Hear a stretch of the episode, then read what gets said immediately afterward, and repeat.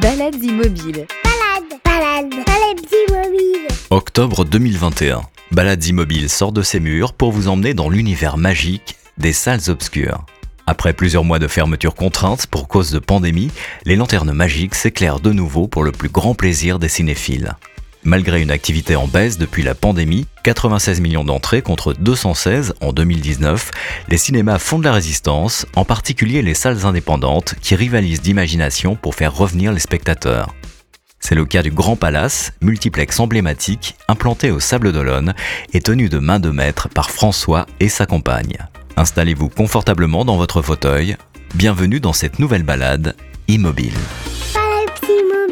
Sur Deezer, Spotify, Apple Podcast, YouTube et sur baladesimmobiles.fr. C'est un endroit extraordinaire, un endroit magique, secret en même temps, le cinéma. Et on est au Sable d'Olonne, au Grand Palace, qui est un cinéma implanté à la Chaume, très exactement. Un cinéma qui a une histoire et un patron de cinéma qui lui aussi a une histoire. Il va nous en parler. C'est François Le Suisse. Bonjour François. Bonjour, bonjour à toute l'équipe. Merci euh, de nous recevoir ici euh, dans le Grand Palace. Alors on va expliquer un petit peu où on se trouve exactement. On est dans le hall d'entrée du Grand Palace. Les portes sont ouvertes, elles donnent sur l'extérieur, c'est la raison pour laquelle on entend euh, la vie, le bruit, les voitures, la ville. Et juste derrière nous, l'entrée vers ce monde magique, hein, puisque quand on franchit les caisses, on pénètre dans de grands couloirs et au fond de ces couloirs, il y a des grandes salles de cinéma ou des moins grandes. Les salles avec une obscures. atmosphère très particulière. La salle obscure dans laquelle t'es né, toi, pratiquement? Ah ben j'étais biberonné à la péloche, moi. C'est, on en est même là, ouais. ouais. Ouais.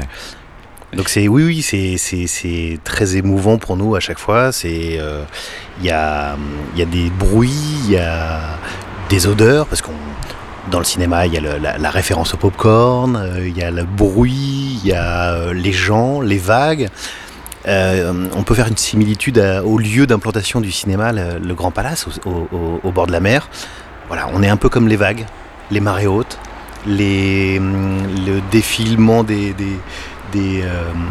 des clients qui viennent et qui donnent vie à ce lieu. Et ça fait partie du décor. ouais. Le cinéma, je le disais, t'es pratiquement né dedans. Tu peux nous raconter un petit peu ton, euh, histoire? Alors, c'est vrai que mon histoire est liée beaucoup, beaucoup au Grand Palace. Euh, ça a commencé déjà. euh, le Grand Palace, pour le situer, c'est un cinéma, un des tout premiers et le premier de Vendée. Euh, 1914, 14 juin 1914. Alors, mon père l'a acheté en 81, quand nous sommes re- revenus en France. Moi, je suis né en 80, donc euh, tu vois. Et t'es né au an- Canada. Ouais, à Montréal. Donc euh, voilà, je crois que c'est le thème de, de votre émission, Ouais. c'est aux quatre coins du monde. Exactement. Je ouais. m'appelle Le Suisse, j'habite en France et, et je suis né au Canada. Tu brouilles les pistes. Et comme c'est aux quatre coins du monde et en bas de la rue, aujourd'hui on a choisi en bas de la rue aussi, comme ça on a le combo gagnant. voilà, c'est plus simple en plus pour nous. Et, euh, et voilà, moi, moi, mon landau, c'était euh, des sacs de popcorn. euh, mon, mon, mon siège était entre deux cabines. Enfin, j'ai grandi à trois ans. Je, à l'époque, on, on remet ça dans, dans les années 80. Les pellicules de, qui faisaient euh, pratiquement 5 km Mhm. pour défiler les films. Il y avait des bruits de, de, de cabines où les, la, la, la, la boucle devant euh, se euh, remplissait, se réduisait, se remplissait. Euh, vous connaissez le fonctionnement d'un d'un projecteur de cinéma euh, 24, euh, 24 images, 35 mm. Donc il y avait tous ces bruits qui étaient très très très très très très forts. Et euh, voilà, il y avait tout un cheminement d'engrenage, c'était presque de l'horlogerie, c'était... euh, Et justement j'ai une question par rapport à ça, parce que parfois certaines personnes qui grandissent dans un environnement, sans le rejeter pour autant, ils ont envie de faire autre chose. C'est quoi qui, toi François, fait que euh, à un moment tu pars dans cette direction plutôt qu'autre chose? Moi, c'est très simple, c'est que j'ai, avant de vivre euh, la vie que j'ai maintenant, j'ai fait beaucoup d'autres choses. Donc l'avantage, c'est que euh, à mes 12 ans, j'ai commencé à faire du sport, j'ai performé dedans et jusqu'à mes euh, 18, euh, 20 ans, j'ai voyagé dans le monde entier avec ce sport. J'ai fait du sport de haut niveau qui m'a permis de voir autre chose, des gens, des, des, Des des cultures. états des- d'esprit, oui, oui, puis euh, le- la performance. Euh, et puis après, le, le- le sport à 18-20 ans, euh, c'est euh, euh, la sculpture qui m'a euh, guidé vers un cheminement professionnel et euh, à euh, ça n'a pas duré très longtemps, c'était 5 ans. Et après, voilà, mon père m'a- m'a- me, me rappelle pour me dire voilà, j'ai un projet, le Grand Palace. C'est plus le petit cinéma de quartier qui est devenu le cinéma de la ville, parce que la ville a muté aussi. Mon, mon existence est rattachée à une ville, le- les Sables d'Olonne, un, un lieu, le Palace. C'est vrai que c'est assez euh, bluffant et euh, je suis moins passionné par les, les films, la le côté cinématographique vu des films, que En fait, le lieu. l'univers, l'univers qui, euh, qu'il y a autour de, de ces films. Moi, ça me fascine. Ça me, encore aujourd'hui, ça fait 10 ans que j'ai racheté le cinéma. Je te dis, ça fait 40 ans que je, je suis dans un cinéma. Mais ça me fascine le lieu, l'endroit, le temps. La mécanique, peut-être aussi. Euh, euh, au premier degré ou? Non, comment, comment tout fonctionne, euh, l'entreprise, de bout en bout, c'est fascinant quand même. Alors c'est ultra fascinant quand tu connais tous les rouages et que tu arrives à faire lier tout ça. Ça, ça devient fascinant. Alors ça, ça m'éclate au C'est ça possible. que j'appelle la mécanique. Ouais. oui, oui, non, mais complètement. Et comment nous on le rend enchanteur? Ça. Comment on le fait pour que vous vous intégriez en tant qu'acteur et que ça soit vous les acteurs du film? Donc ça, alors on peut pas le faire sur tous les films, mais ce qui est génial, c'est quand tu commences à donner du sens à ton travail. Nous, on a un travail de l'ombre. Exploitant de cinéma, euh, pour la plupart des gens, c'est ah ouais, il, il arrive à 14h, il ouvre le cinéma, il allume Il appuie sur, sur trois le bouton boutons. et hop, c'est parti. Nous, on essaye simplement de pas être meilleur que les autres. On essaye de donner le meilleur de nous. Donc on n'est jamais en compétition euh, avec d'autres cinémas. On n'essaye pas de performer par rapport à d'autres cinémas. On essaye de vous donner, et vous le savez parce que Mm. vous êtes tous les deux euh, consommateurs de, Oui. de ce lieu-là, euh, de vous donner le meilleur de ce que l'on on imagine. Et après, on upgrade. euh, Mais justement, on est consommateur parce qu'on vient pas consommer, contrairement à d'autres cinémas. et- oui, C'est ça la différence. Non mais oui, ouais. On essaye d'en faire un lieu de vie. Alors, ce qui est vachement bien, c'est qu'on essaye euh, de le placer. Le curseur, c'est vous qui le mettez. Ouais. Le cinéma, c'est une soirée tapas. On pose sur la table plusieurs euh, petites bouchées et si vous avez il y a une bouchée qui vous plaît un peu moins, bah, vous n'allez pas taper dedans, vous allez retaper dans celle qui vous a plu. C'est un peu ça. ouais.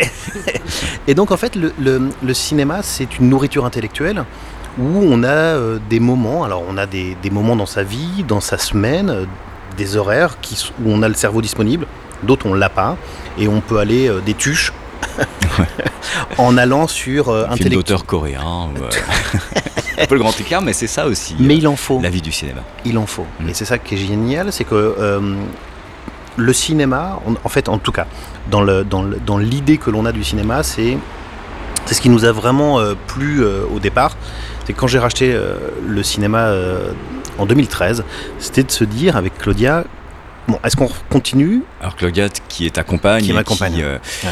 joue un rôle très important aussi euh, dans la vie du cinéma. Autant que moi. c'est- Autant que toi, euh, c'est elle qui, qui règle un peu tous les, tous les boulons. Enfin, moi, je l'ai vu travailler. Tu sens que elle amène la structure, le. le- Tu- le- en, la C'est un peu résumant le sentiment que j'ai eu. Elle est carrée et oui. cartésienne. Ouais. Et moi, alors euh, avec le physique qui va avec, et moi je suis rond avec le physique qui va avec. Et euh, le carré, il y a des angles sur lesquels tu t'arrêtes. Ouais.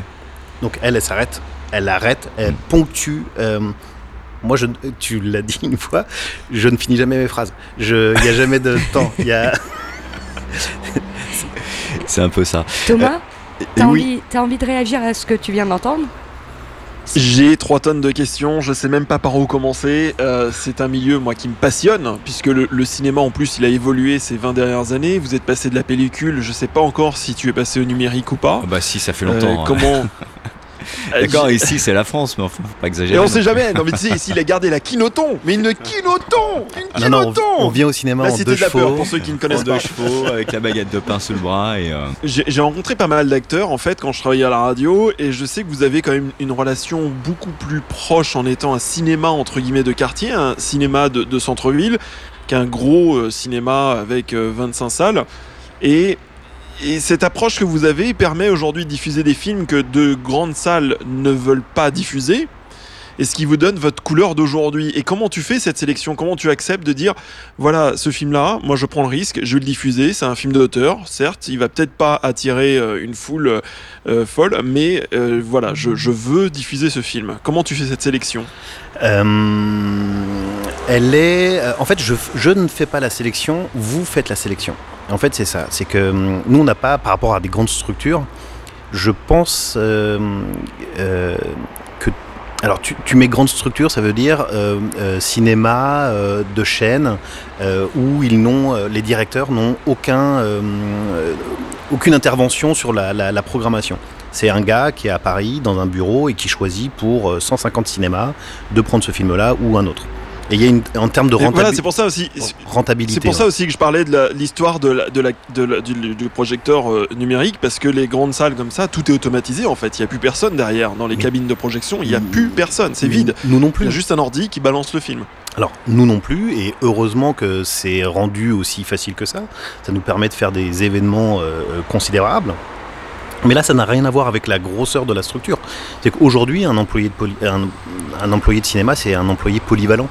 Avec euh, tout ce qui est euh, euh, beau dans la polyvalence, c'est-à-dire qu'il est capable de vendre de la caisse, mais de vendre un film, parce qu'il a aimé ce film, c'est tout ce qu'on retrouve dans une, bibli- dans, une- dans une librairie de quartier, mais ça n'a rien à voir avec la grosseur de l'établissement, avec la... Nous, on est 4,5 à gérer ce cinéma, on fait 350 000 entrées. Donc, mets ça au rapport, au ratio spectateur par employé. euh, C'est énorme. On, on est, on, on décuple euh, ce que eux sont capables de faire. Donc, ça n'a rien à voir avec l'importance du cinéma. C'est comment tu mets cette part humaine, comment tu amènes tes employés, ta structure. Et pour répondre très clairement à ta question sur la programmation, ça veut dire que derrière, il faut tous les vases communicants. Euh, euh, Laetitia disait la mécanique. Effectivement, la mécanique, ce n'est pas que des rouages du quinoton dans euh, La Cité de la Peur. C'est aussi comment tu arrives à maîtriser tes coûts, comment tu arrives à maîtriser tes charges. Et là, ça devient énormément économique. Comment ton établissement ne coûte pas extrêmement cher pour devoir le rentabiliser à fond et pour pas prendre ton client suivant pour le numéro de sa carte euh, d'abonnement. Et nous, on n'a pas de carte d'abonnement. Et pourtant, on a des clients ultra fidèles. Mais nous, la carte, en fait, on n'en a pas, c'est le visage. On sait qui vient. Moi, je suis à l'entrée de mon établissement tout le temps. Donc, je sais quels films ils sont allés voir. On en discute après. On prend beaucoup, beaucoup, beaucoup, beaucoup de temps.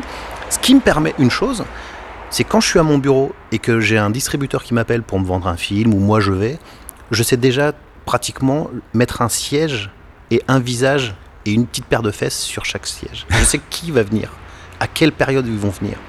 Donc c'est- une science en fait euh, que euh, c'est de la dentelle. Là on est en fait pour, pour résumer, c'est que nous on fait de la dentelle hein, au centimètre où chaque euh, petit euh, euh, chaque petite maille est fait avec goût et plaisir. L'autre partie de la et on fait pas le même cinéma. Clairement, on n'est pas du tout dans le même univers. Eux font du, sont plutôt sur une stratégie à faire des kilomètres et, importer des bateaux de Chine. On est un petit peu, alors j'aime pas le faire aussi frontalement, mais on n'est pas du tout dans la même structure. C'est qu'on peut, demain, j'aurai un cinéma de 25 salles en plein cœur de Paris, je ferai exactement la même chose. Et c'est possible de le faire, sauf Et- que ça demande, c'est chronophage. J'ai une question par rapport à ça que je voulais te poser. Euh, tu disais que tu te mets pas dans la concurrence et la compétition, et moi j'aime pas les classements, mais il se trouve que euh, en- sur la base de ce que tu viens d'expliquer, ton cinéma, tu l'as hissé dans les classements au euh, deuxième cinéma de France, je crois, quelque chose comme ça. Comment on fait quand on est indépendant, puisque aujourd'hui on sait qu'il n'y a plus beaucoup de cinéma indépendant, c'est comme dans les radios, tous les cinémas de quartier sont fait croquer petit à petit. Comment on fait quand on est indépendant pour euh, hisser son cinéma à cette place et pour avoir une voix dans ce monde finalement où toi t'es petit et où t'as des très gros face à toi? Comment ça marche ça, cette partie de la mécanique? Alors, déjà, c'est pas une compétition, parce qu'une compétition, tu choisis de t'inscrire à une compétition, tu es sélectionné et euh, tu, sûr. tu- tu vas, tu as tes adversaires. Mais le résultat Non. est là. là. Non, c'est pas pareil. C'est que moi, je me suis pas inscrit à une Non. compétition, à, à mettre mon cinéma dans un. Dans, Dans un un- processus. Voilà. Il n'y a pas d'appel à projet pour ça. C'est, ça tombe sur le coin de la goule Mais c'est ça. et c'est reconnu par tes pairs. Donc c'est, c'est extraordinaire. Et surtout, euh, le cinéma, faut comprendre, On parle de la grande famille du cinéma, mais il y a des sous-familles. hein. Je te, je te le dis tout de suite. Il y a des T'as pas le visuel, Thomas, mais je te laisse l'imaginer.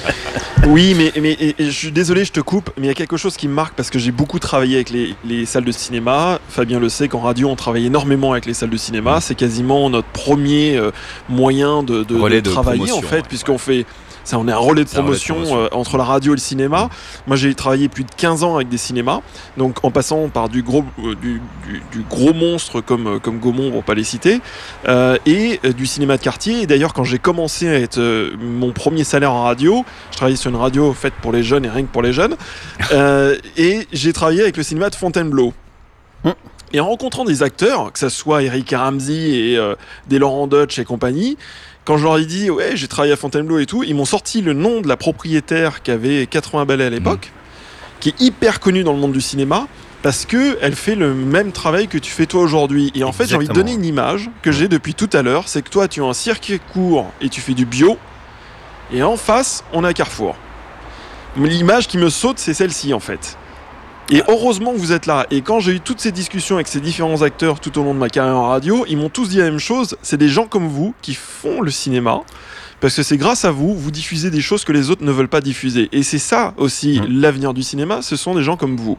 T'as complètement, enfin, complètement raison dans, dans une partie de ton, de ton truc, mais effectivement, la, la vieille gérante euh, du cinéma de Fontainebleau qui est là à toutes les avant-premières, qui a un nom, qui a une image, euh, et, et on pourrait en citer beaucoup, c'est une famille. Le- Son nom, en fait, euh, peu importe si c'est elle ou sa fille qui a repris. euh, Ah, tu la connais aussi? Ouais, on, on se connaît tous, on a, tro- il y a 3500 cinémas en C'est un truc France. de dingue. Non, t'es au Sable d'Olonne. Euh, Cette dame euh, m'a fait gagner des places pour des films d'auteurs sur la radio euh, faites pour les jeunes, là. Mais c'est incroyable, elle est connue de. Mais on se connaît tous. européen. Mais, mais euh, euh, ça veut aussi dire que notre nom correspond à notre cinéma. Et si on personnifie, si on arrive à faire ça, c'est que nous, on n'est pas tous les trois ans à euh, aller sur le Gaumont d'Angers, trois ans après on va sur le Gaumont de Nantes, trois ans après sur celui de Rennes, trois ans après à Dunkerque, trois ans après. Et donc tu peux pas mettre ton nom et personnifier, euh, mettre à l'image, parce que nous, notre famille, ça fait euh, depuis 81, ça fait 40 ans, mais moi, ça fait 8 ans je suis là à travailler tous les jours, tous les jours, tous les jours, tous les jours. Donc mon nom aujourd'hui, alors maintenant c'est presque mon prénom, euh, vaut mon cinéma et mon cinéma vaut mon prénom. Le nom de la personne euh, qui tient le cinéma et le cinéma sont attachés en fait à sont liés et sont liés aussi euh, à une ville, un territoire. Exactement. mais c'est formidable parce que quand on parlait du cinéma tout à l'heure, et depuis qu'on se connaît un petit peu, moi je, je me dis finalement c'est comme, c'est comme un deuxième enfant qui ne devient jamais autonome euh, complètement. Mais tu vois, c'est. Mais, mais, mais vraiment, c'est notre bébé. Ah. Et, et on, y met tellement d'amour. Imagine-toi quand même que. Alors nous, on est un peu spécial hein, euh, au, au Grand Palace Sable. Mais on ne prend pas de jours de congé, pas de vacances. On est tous les jours, quoi qu'il arrive. Ma femme a, accouché, ma fille était euh, comme moi dans les cartons de popcorn euh, avec les, les cartons vides à mettre un châle dessus pour en- entre les séances Ouais. et elle rentrait après euh, à 3 ans comme moi et en fait on voit la chose se faire il y a des clients qui amènent à chaque anniversaire de ma fille euh, des cadeaux euh, pour ma fille. Et c'était mon cas pendant jusqu'à mes 14 ans au Palace. Tous les dimanches, moi, je plaçais les gens. Donc ils m'ont connu bébé, ils, m'ont- ils ont vu l'évolution, ils ont vu aussi qu'on avait un certain plaisir à faire des choses incroyables. C'est- euh, la différence que l'on a, euh, Thomas, pour, pour euh, aussi, euh, c'est que nous, on est complètement décideurs de ce que l'on veut faire. Ils n'ont aucune euh, possibilité de, de, de- Il y a des, or- des ornières, il ne faut pas passer outre. Il y a...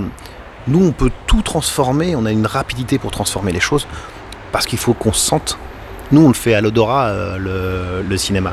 On sent quand il faut prendre un virage, quand il faut vous accompagner, et, et choses qu'on ne peut pas faire euh, parce qu'on a une vision globale. On est un peu comme les McDo, qu'on soit à Shanghai, euh, à Dunkerque ou en Islande, on aura le même burger. Dans un cinéma, euh, pâté, gaumont. euh, C'est le même film, mais ce qu'il y a autour, c'est pas la même chose. mais on a le même film. Oui. On a exactement le même produit qu'eux. Sauf que mon métier, c'est pas que de passer un film. C'est de le mettre en avant. C'est tout le décorum. Un film, faut, faut juste comprendre ça, c'est qu'un film, on n'a pas le droit d'y toucher. Au son, à la lumière, enfin, on peut pas recuter, on va pas faire un final cut, euh, le Grand Palace. Euh, donc, quelle est notre valeur ajoutée que tu viennes ici ou dans un autre cinéma? Et nous, on est au bord de la mer. La concurrence, on l'a avec des grands cinémas.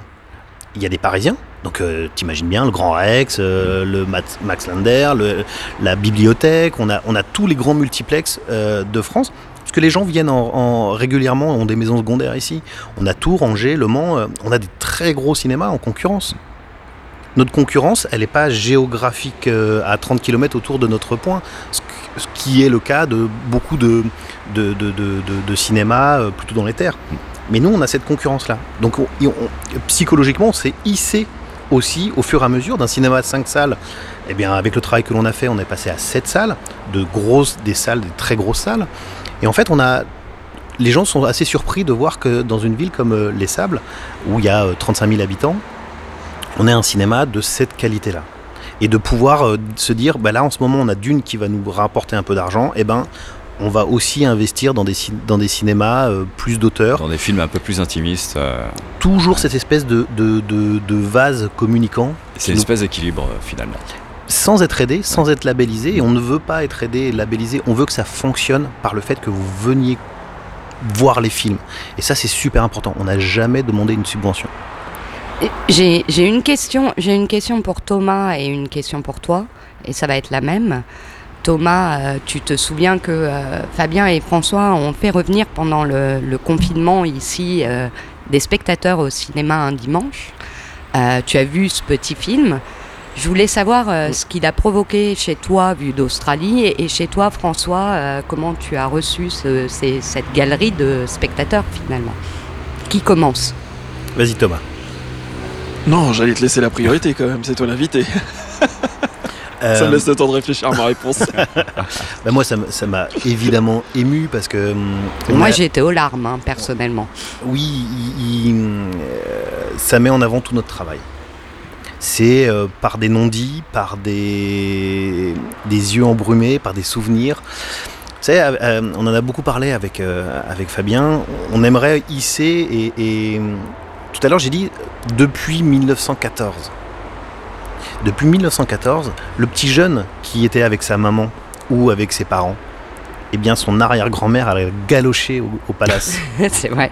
On a eu des histoires euh, très, non, très fortes. hein, je dis ça ce- avec de l'humour, mais, c'est un peu ça, ouais. Mais c'est ça, c'est-à-dire qu'au même endroit, sur le même fauteuil, il y a Mm. toute une partie, toute une fratrie, toute une famille, les racines, et on est cette colonne vertébrale, on est un lieu où les gens viennent prendre des émotions.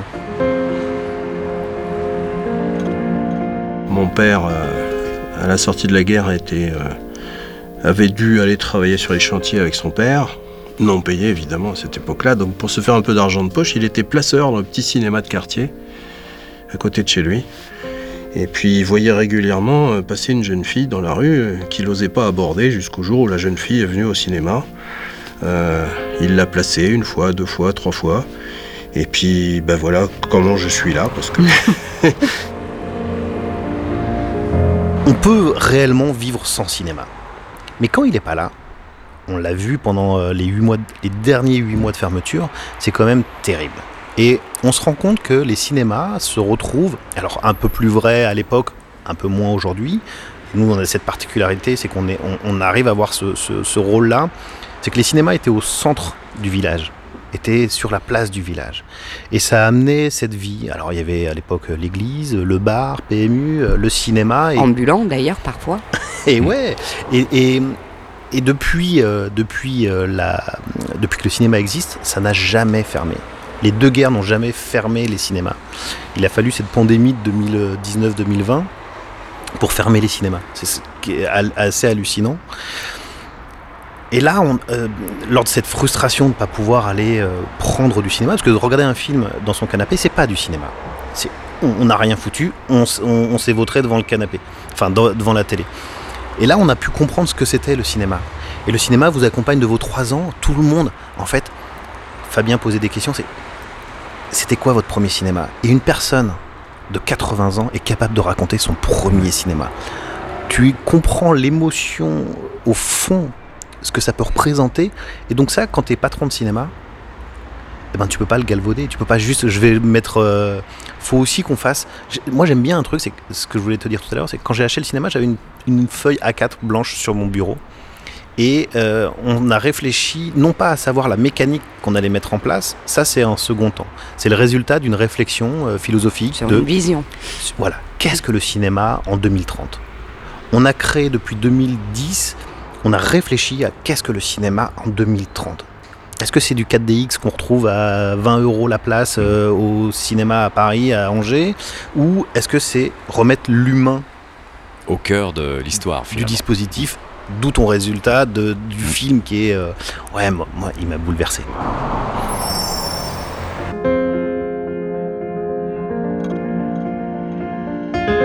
C'est un tout. On ne peut pas voir un film au cinéma comme on voit un film euh, à la télé, c'est totalement différent. Un film au cinéma, il y a l'ambiance, le son, on voit les choses différemment, on, les apprécie différemment, on rit différemment aussi parce que on est, euh, on, est dans l'ambiance, donc on rit plus. Quand on entend les gens rire, on, rit plus, c'est un, c'est un peu normal. Et euh, pour moi, le cinéma, c'est euh, c'est de la chaleur humaine. Juste pour euh, le contexte, c'est que je suis basé en Australie, je suis à Melbourne, on a eu euh, différents confinements, on appelle ça le lockdown ici. Et donc les salles de ciné ici ont, pas mal fermé et l'approche cinéma ici m'a relativement déplu puisque c'est les énormes fauteuils avec la possibilité de, de- boire son vin, de manger un repas entier devant le film. Et, et c'est pas moi perso ce que je, recherche. Je recherche pas une consommation du film, je veux vivre une expérience et je veux surtout pouvoir ressortir avec quelque chose, quelque chose que ça m'apporte, c'est très égoïste, mais j'ai envie de ressortir avec quelque chose. J'ai pas envie de ressortir vide ou avec euh, un ventre bien rempli. Et quand j'écoute, euh, quand je t'écoute, François, ça me donne des frissons. Sérieusement, j'en ai, euh, j'en ai vraiment des frissons parce que aujourd'hui, moi, c'est ce que je recherche lorsque je vais au cinéma.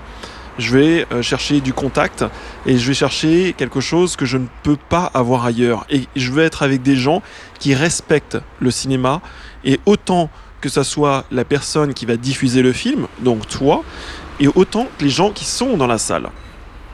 Euh, Et, et sur le petit film, avec le retour des spectateurs au cinéma, tu vas nous dire euh, ce que ça t'a fait quand tu l'as vu, oui ou non? Mais oui, oui, c'est, excuse-moi, oui, c'est vrai que ça m'a donné des frissons, j'étais très ému. Et, euh, et, Fabien, t'avais, tourné ça, et je m'en souviens, avec une lumière extraordinaire, une ambiance euh, unique. Et, euh, et- j'en avais les larmes aux yeux, c'était vraiment beau. Et là, ça me donne envie de monter dans un avion et de venir vous voir et, qu'on aille se faire une bonne, euh, excuse-moi l'expression à, à la vieille, euh, une bonne péloche ensemble et un bon film en fait. Et, euh, et pourquoi pas un bon petit resto derrière, mais ouais, ça, me donne envie de faire ça là tout de suite maintenant. Tu vois le- la différence entre le, le cinéma, c'est très asiatique, ça, euh, oriental, de manger, c'est ce côté un peu anglo-saxon, euh, euh, oriental, des cinémas où il faut que ça soit des, des, des- des fauteuils king sale, pullman, en cuir, faut que ça sente, faut que ça sente l'argent. Mm. Ça, ça sent un peu ce truc-là, où on mange par les yeux et par la, la bouche en même temps. Ce qui est formidable dans une salle de cinéma en France, euh, c'est qu'on mange après et qu'on débriefe sur le film. Et le film continue. Le film fait plus une heure et demie, il fait trois heures parce que tu recommandes une bouteille de vin et tu refais le film et tu reparles des films qui t'ont bouleversé à une époque, à tes 20 ans, et qui fait écho, et parce que le réalisateur a forcément réécrit un- une autre histoire qui a fait écho dans un autre film. Le cinéma, c'est bien plus que le moment qu'on passe dans la salle, c'est ce qui se passe avant et pendant et après. Et puis, comme tu le, tu le disais, en fait, c'est c'est des souvenirs, c'est quelque chose qui reste gravé euh, dans la mémoire à jamais, finalement, puisque c'est des moments qu'on vit seul ou avec des, des proches, de la famille, des amis, euh, des moments euh, de partage. Et ce partage, il se poursuit finalement bien après avoir vu euh, le film. Et c'est là toute, toute la magie du cinéma, ce qu'on n'a pas forcément quand on regarde un film et qu'on est euh, dans son canapé chez soi. Tu vois là, on est en train de réfléchir sur la- la- le Disney de Noël. Ouais. Alors là, on est sur le, le- le sujet de consommation et, et compagnie. Donc soit tu peux faire le Disney de Noël que tout le monde va aller voir de toute façon, soit tu peux te dire, voilà, on va parler cinéma maintenant. On va amener cette, euh, ce film qui est très cinématographique, avec des lumières, avec euh, des couleurs extraordinaires, qui enchantent tout le monde, grand et petit, parce qu'il y a double lecture maintenant dans les animés. Ce film se passe en Colombie. C'est très coloré, très... co- Eh ben, faisant que le cinéma ramène cette, euh, ces couleurs dans les yeux, ces, ces- ces- ces étincelles dans les yeux des enfants et des parents. Là, on est en train de préparer donc la séance de cinéma du 28 octobre, euh, 28 novembre. 28 novembre. ouais. Elle est en train de se créer maintenant. Elle est en train de se dealer avec des entreprises pour faire des partenariats et compagnie. On commence déjà aujourd'hui. Donc, une séance de cinéma, ça commence pas quand tu poses tes petites fesses et que tu vois Mediavision, euh, le Mm. Jean Mineur. euh, une séance de cinéma, ça commence Elle bien se prépare plus tôt. bien avant. faut amener l'envie. On n'a pas le droit de toucher à l- à- au côté technique, mais qu'est-ce qu'on peut apporter de plus Du joli autour. Ben Et ouais. Une dernière question pour conclure, François. Euh, évidemment, euh, le cinéma a traversé des moments difficiles avec les fermetures, la pandémie. Tu parlais du cinéma de 2030.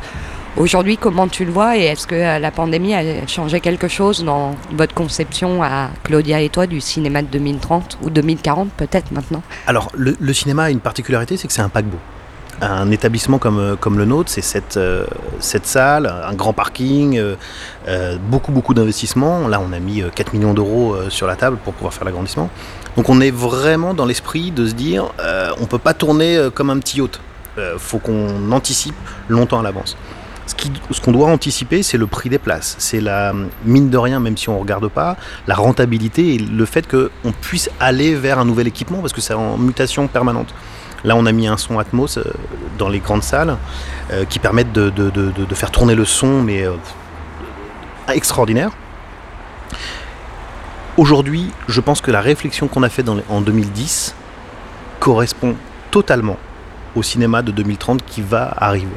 Donc la révolution qui s'est passée là en 2020-2021, elle a concrétisé notre réflexion sur l'humain. Mais l'humain, le. Il y a des sous- sous-parties, il y a des choses qu'il faut mettre en place, qui sont un peu plus techniques, mais qui font naître cette part humaine. Je trouve pertinent de trouver des solutions pour que mon tarif ne dépasse pas 9 euros, contrairement à à ce que disait Thomas, les pâtés euh, où ils sont à 12, plus de 12 euros. Socialement, plus de 12 euros, voire 15 euros, 17 euros à, à, à Beaugrenelle. On perd nécessairement une Et partie à Marseille, du à. Marseille, t'es à 20, t'es à 20 euros à Marseille, hein, quasiment. hein. Non. Moi, je connais 15 à Beaugrenelle, Si, si, si, si. effectivement. Ah non. Euh, parce que tu es dans une salle 4DX avec les fauteuils qui bougent, mais c'est pas du cinéma, c'est du futuroscope. Va au futuroscope pour voir ça. non, mais c'est. Mais, mais c'est. Qu'est-ce que. Qu'est-ce que tu peux aller voir Bac Nord avec un siège 4DX C'est pas ça. Ouais, ça n'a le sel. ouais. T'as des émotions sans avoir le fauteuil qui bouge. Et justement, moi, ce que je. Alors, on, on me l'a proposé de faire des salles euh, de ce style-là, dans l'agrandissement. Ils savaient qu'on faisait des grosses capacités. Ce qu'on a voulu, nous, c'est de se dire l'humain, comment on l'obtient? C'est surtout pas avec des fauteuils qui bougent différemment. Quand ça. Pardon, c'est. Il y a aussi, il y a une aussi des 103 petites motos. On est, on est poursuivi par les C'est une 103 mobilettes et les, euh, et les scooters. Il n'y a pas que les mouettes. Et pour conclure, moi je dirais surtout que le cinéma n'a jamais été aussi vivant. Preuve de toutes les animations où les clients, les, les amis, c'est presque des amis, et- et aujourd'hui c'est une famille. On l'appelle beaucoup sur les réseaux la Palace Family, et c'est vrai. On sent que c'est vivant, on sent que les gens ont envie de revenir au cinéma, parce qu'il y a eu un vrai manque. Et C'est génial de se sentir euh, à, à- voilà, on a rep- on replante, on replante des petites graines en ce moment, c'est génial. En fait, t'es pas chef d'entreprise, t'es humaniste, t'es anthropologue, quoi. Ben c'est ça, chef Et d'entreprise. c'est chouette. Et un Et peu poète. jardinier et poète. Ah non, pas, pas poète. Mais, mais, mais je pense sincèrement que Je suis d'accord avec ta vision. Hein. si C'est tu mets c'est les ça choses- qui fait marcher une entreprise. si tu mets les choses au vert, si tu mets tous les voyants au vert, t'as plus besoin de regarder ton chiffre d'affaires. Complètement. Ça se remplit directement. Et est-ce qu'on a besoin de, de- de partir euh, dans la tombe avec euh, des milliards? Je suis pas C'est sûr. pas certain. Et est-ce que je suis pas le, le but c'est de faire des marges à deux points? C'est pas sûr. Merci François, merci de nous avoir euh, accueillis ici au Grand Palace. Un on va revenir plaisir. très très vite. Eh ben, avec grand plaisir, vous êtes les Très très bienvenus. vite. On a plein d'autres euh, idées. On va choisir euh, voilà, de belles occasions pour venir te voir encore. Eh ben écoutez, vous êtes les bienvenus. Merci Thomas. Merci Thomas à Melbourne. Merci beaucoup. Merci Thomas, à bientôt. À très vite. À bientôt, François, merci. D'autres balades immobiles à retrouver sur toutes les plateformes Deezer, Apple Podcast, Spotify et également en images sur baladesimmobiles.fr. À très vite les amis, salut. Sur Deezer, Spotify, Apple Podcast, YouTube et sur baladesimobile.fr.